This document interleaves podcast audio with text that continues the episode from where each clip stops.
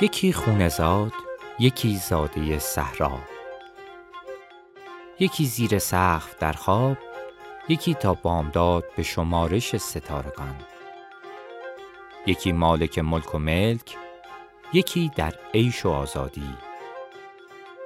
یکی خشک و یک روند یکی با سرشت حرکت. یکی شامگاهان مات برده به آینه دیوار یکی خیره به قبار خط آفتاب. یکی در بند قدرت یکی قدرت آزما.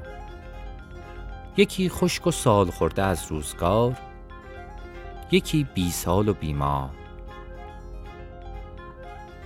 یکی انکبوتوار دلخوش به بستن بال مگس یکی در پرواز یکی جبارخان یکی ظاهرخان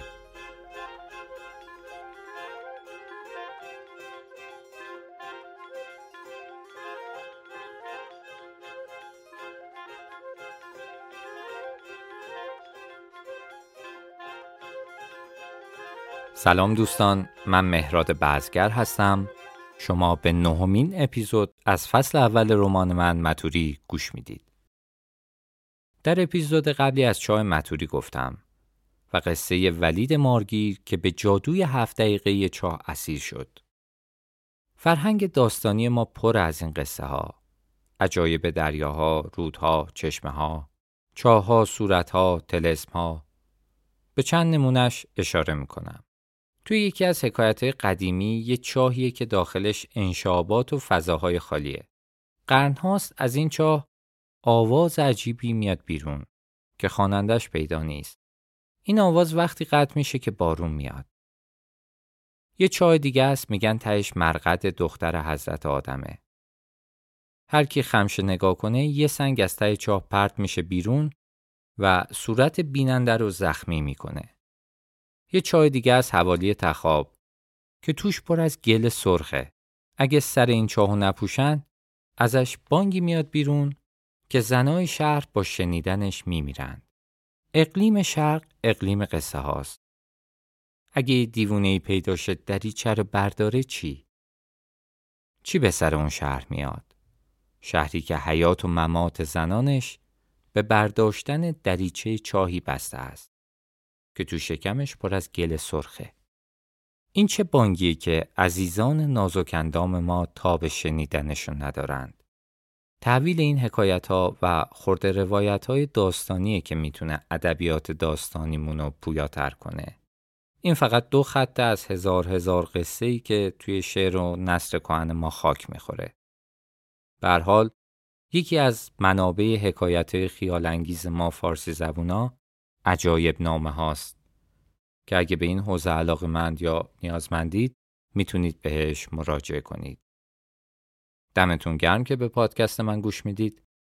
امیدوارم از شنیدن ادامه رمان لذت ببرید.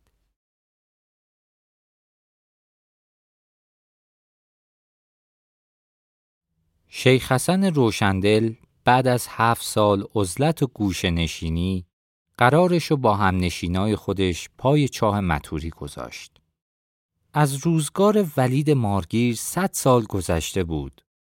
به گواه قصه های قدیمی هر صد سال فقط هفت دقیقه اون آب ظلمت خورده سرد حلقه چاه و تر می کرد.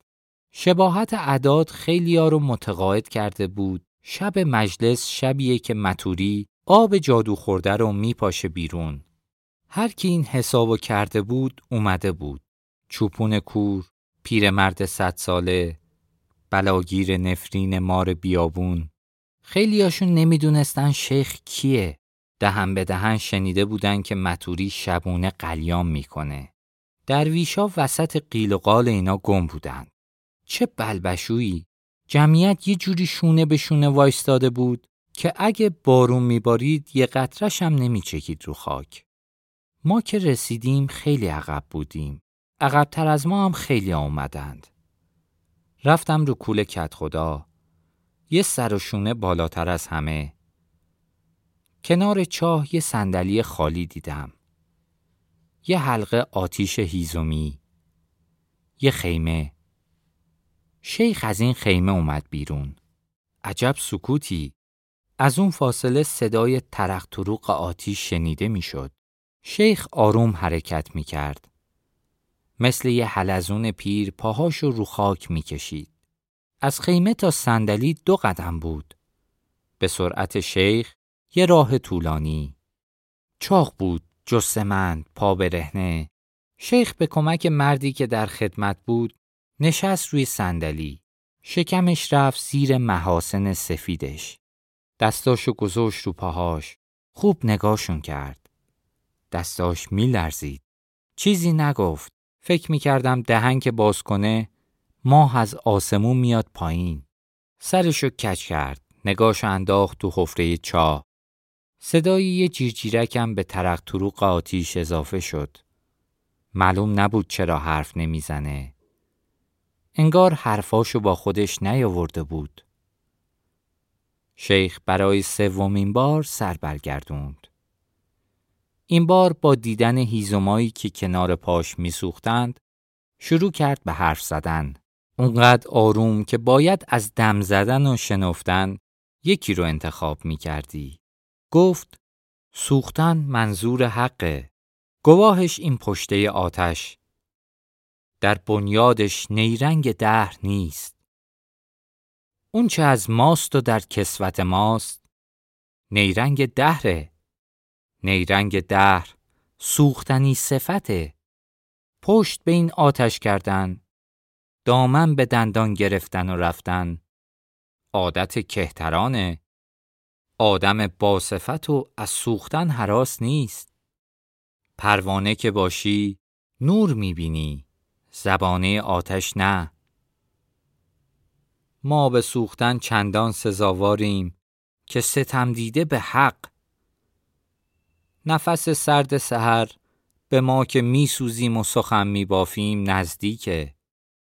در نیستی ما شما اون سال خورده قولندام رو می‌بینید تومه لهیب آتش اما از گزند حرارت دور.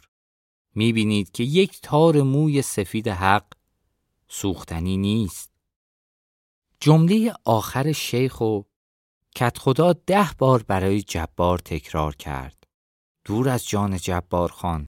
گفت قولندام سال خورده جماعت بیابون یه سمت نره زدند یه سمت رفتن تو خلصه جبار گفت یه سیاهه بنویس از اسم آدمایی که دیدی.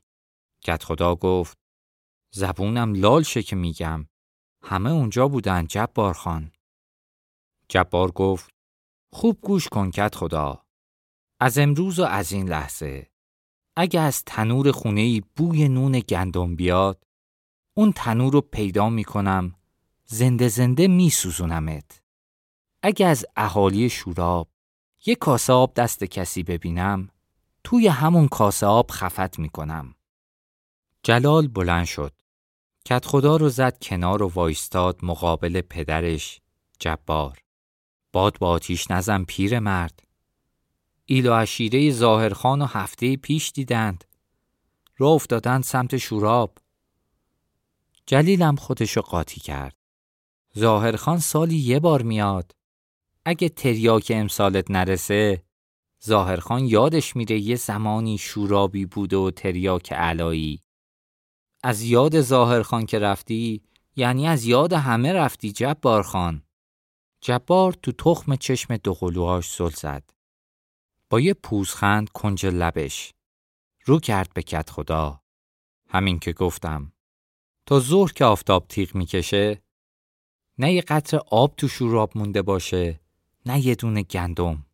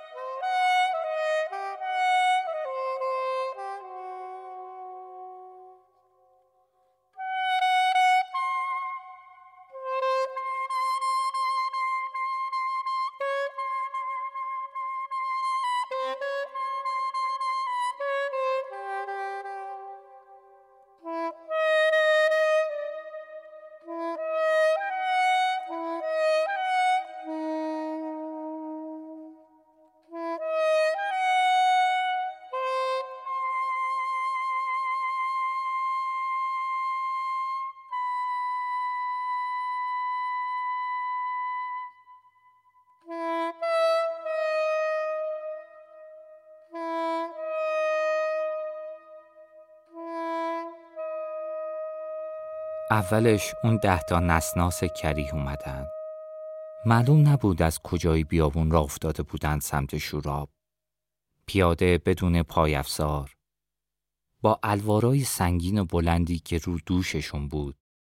پوستشون تو تنور بیابون سفال شده بود.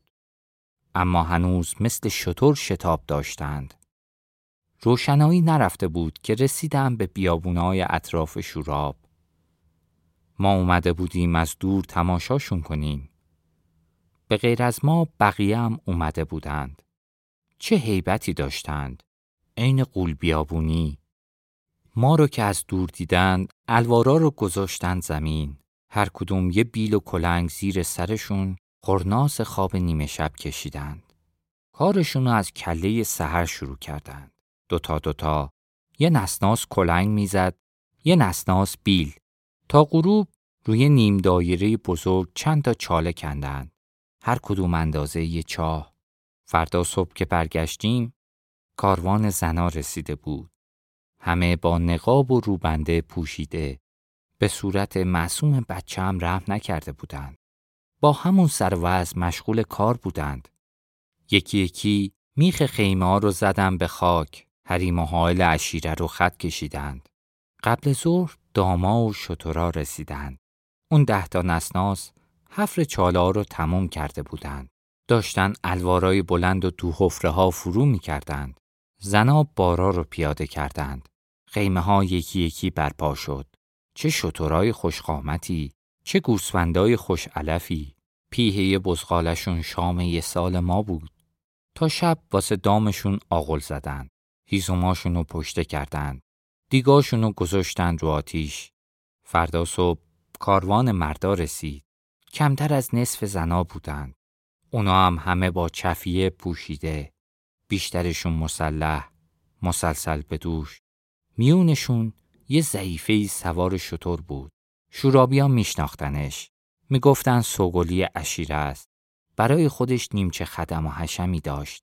یه عده حمال بارشو به دوش میکشیدند.